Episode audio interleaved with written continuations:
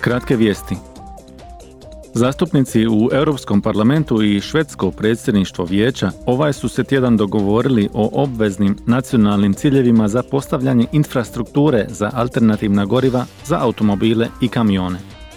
Eurozastupnici uspjeli su osigurati da će se mjesta za punjenje električnih vozila do 2026. godine postaviti barem na svakih 60 km duž glavne transeuropske prometne mreže – postaje za punjenje vodikom do 2031. trebale bi se instalirati najmanje na svakih 200 km. Ovo je još jedan korak prema europskoj klimatskoj neutralnosti do 2050.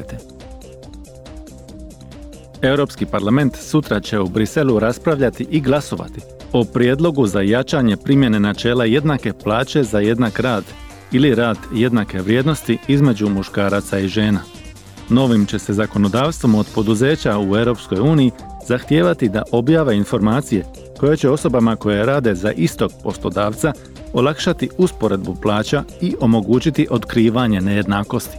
S ciljem uklanjanja razlika u plaćama između spolova, nova direktiva uključuje i kazne za poslodavce koji ne poštuju pravila o jednakim plaćama.